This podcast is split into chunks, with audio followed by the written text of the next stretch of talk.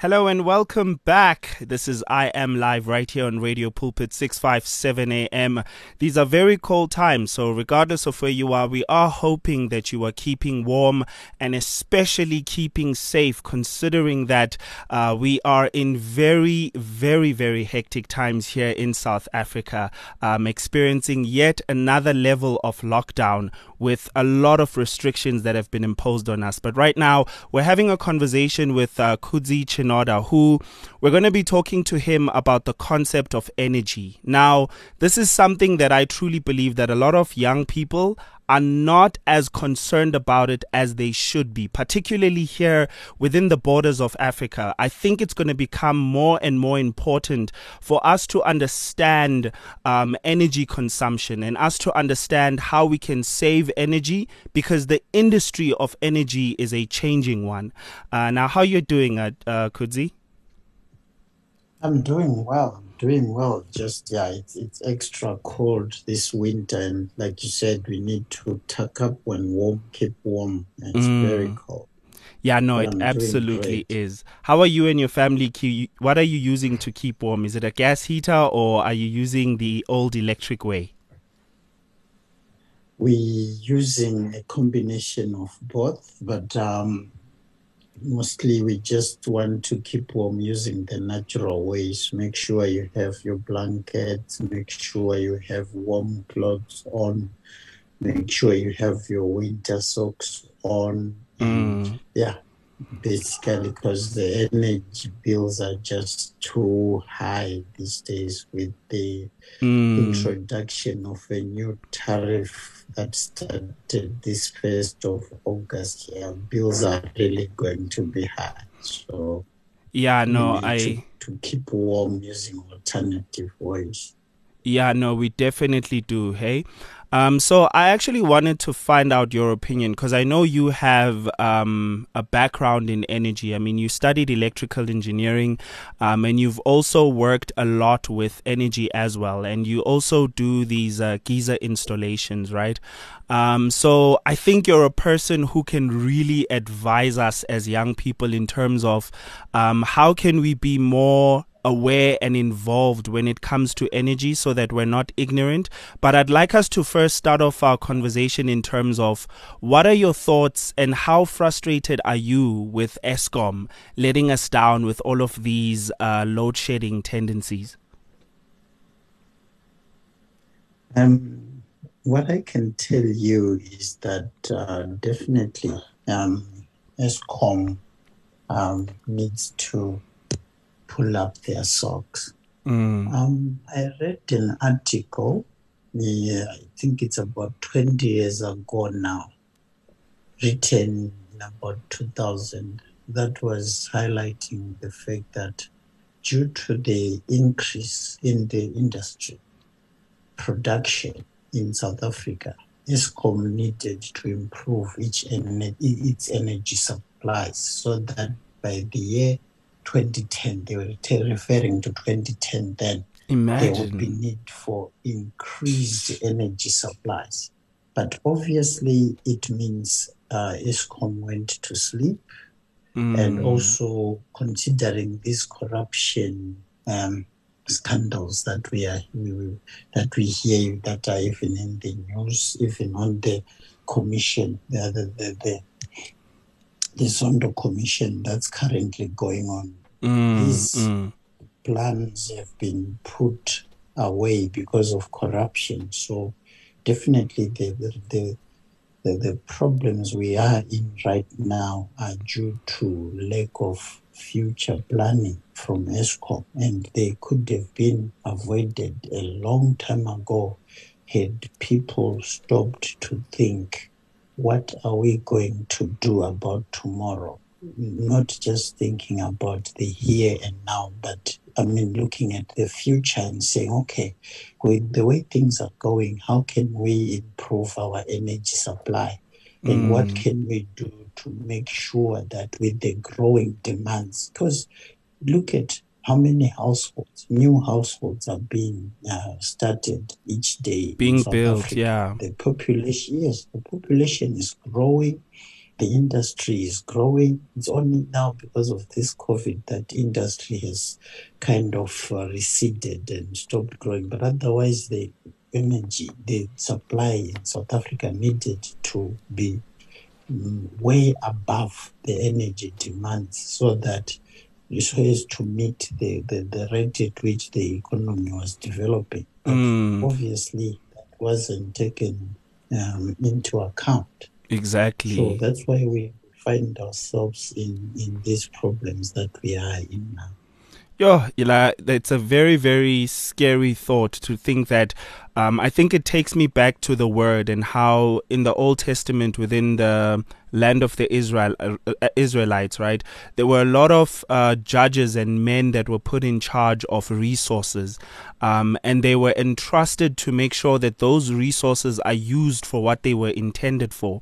Um, and I, I really do pray. I think it's a prayer that we need to have, and I don't know if you'd agree for all of our countries within Africa, because I think it's important for us to start thinking of Africa as our home and not just whatever country you're from and the pr- problems from that particular country.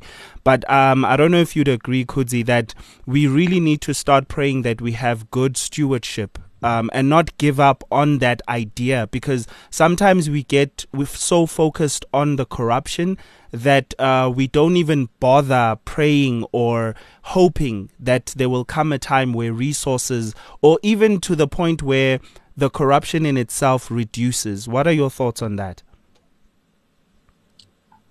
You are very right. Mm. look at kings like David, for example. David was not thinking only about himself, he was thinking about his future. Yes. We look at we look at the the building of the temples. He he just didn't do it for himself. Mm. He, he was doing it for the future generations. Mm. I think for us to be forward looking in South Africa, we need to be thinking about the future generations, not even our children. We, we need to look at our children's children. That, Mm. that, that's the level that we need to start looking at. For us to create generational wealth, not not just to live for for the here and now, not just to live from hand to mouth. Mm. Because we, we look at the way that corruption is happening in Africa, Mhm. it is not for the future generation. People are just eating for now. They don't care about what tomorrow is going to be like. They, they, they're just looking at themselves. And that, that, that, kind of selfish thinking Mm. needs to, to, to, to be dealt with at government level. It, uh, it, it, it, it, it, I mean, Mhm. levels where decisions are being made. People Yes, need to yes. start thinking about the future generations. Mm. It's the same with energy. It's the same with even our children. When when we are planning, we must not just plan about the school fees for, for, for the term. Yeah. We need to start planning about school fees for the year, school fees for the whole life of our children. Mm. Mm. we need to instill that that that culture in in our African leaders, in our African, be it at community level, at government level, or even at at, at a regional level. We need to start thinking about the future. We need to start having five-year plans, ten-year plans, twenty-year plans, fifty-year plans. Mm. So Mm. we need to pray for our leaders, those who are in positions to to to first of all start thinking about the future and secondly to to to to, to think generational Yes. not just not just about here and now so we need to pray for our leaders we need to ask them that they might have vision Mm. the the bible says the, the, the, the vision must be written down so that those who see can run with it. But Mm. I, I look at it in Africa, it's, it's rare that you find someone who is such a visionary leader who who thinks about okay, what are we going to do? Yeah, I mean, ten years from now. Mm. I mean, twenty years from now. What what must we be looking at? So yeah, those are the things that we need to pray for, for, for our leaders. Even start with our fathers in the homes. I think these are things that we need as children, as young men, as young people like you to start praying for your fathers in the homes that they start thinking generational. Yeah. Yeah, that is very, very important. And I think your words echo um, into the reality that young people have, we do have a tendency to focus on the now and wanting to enjoy our youth right now. Um, going out, having fun, dancing, and listening to music that unfortunately we often don't realize how important um, the future is. And by the future, not referring to the next three years and whether you're the most going to be the most popular person at work, at school, at varsity, or how good your clothes are going to look. But I think you're echoing into the fact that young people, which I think um, Africa as a whole, and in particular South Africa, we do have that, right? A lot of young people within South Africa um, have historically been involved and cared about their politics and where leadership is going to take us in the near future. Uh, but I think it is time for us to go back and search within um, and actually start to think about if things continue the way that they're continuing, where are we going to end up? Um, and I love the fact that um, you're not only putting the responsibility on the leadership that is, even though they are very, very responsible. They've been voted in, they've been given responsibility and a lot of power, which requires them to be very responsible with that power. Now, another thing that I'm, I'm I'm thinking of right now, right, is now you're a person who I know that when it comes to energy, and I'd like you to give some advice. When it comes to energy, you're a person who um, takes care of and tries to solve the problem within your home. Um, and I know that I've personally watched you um, do some things that a lot of people don't even consider, right? Like, for example, if you've boiled water uh, before, um, instead of just taking that water and throwing it away in order for you to boil a whole new uh, um, kettle of water, you'll take it and after boiling it, if you're not using it, you'll pour it in the fridge uh, so that it can be your fridge water. Um, and when you're using a big pot, this is actually also a trick I learned from you. Don't use the, the, the, the plate on the stove that is big for a small pot right? Um, only use the bigger plate when you are using a bigger pot. But I'd like to know what are the things that you think people tend to be ignorant of that they can do in the home in order to save energy? Oh, that, that, that that's really my area of interest. Mm, mm. yeah, there, there, are so many things. Uh, let's come to the jug the, the, the, the kettle. If you want to make a cup of coffee, you need to measure a cup of coffee and boil exactly a cup of coffee and or more. Mm. If you want to make two, put two. There is no use you putting the whole jug full of water, boiling it, if you don't need it. Always check like you're saying, your fridge, is there water in there to drink? If there is no if there is no need for you to boil more, always boil what you need. And the, the other thing that that uh, people tend to to overlook is the issue of switching on lights in a room that is not being used. When you are leaving a room, there is no need for you to to, to, to leave the lights on, switch them off. And when you get back in, switch it on. Things like, you know, your TVs, there's no need to leave the TV on.